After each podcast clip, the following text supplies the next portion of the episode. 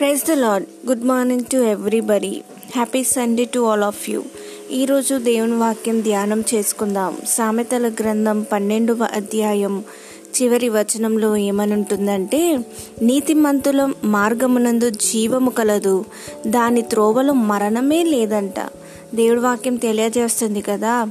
ఎవ్వరు పరిశుద్ధులు లేరు నీతిమంతులు లేరు. యేసు ప్రభు మాత్రమే నీతిమంతుడు పరిశుద్ధుడు అని తెలియజేస్తుంది.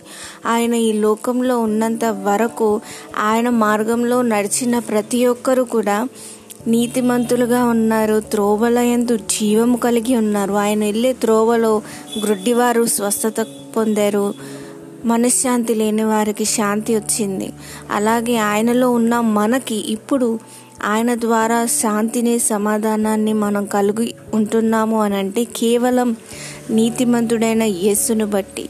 అలాగే ఇంకో మరో వచనంలో ఉంటుంది కదా ఆయన త్రోవలో మరణమే ఉండదంట. అవును మృత్యుని జయించి లెగిచిన విజయశీలుడైన మన దేవునికి మరణంతో అవసరమే లేదు.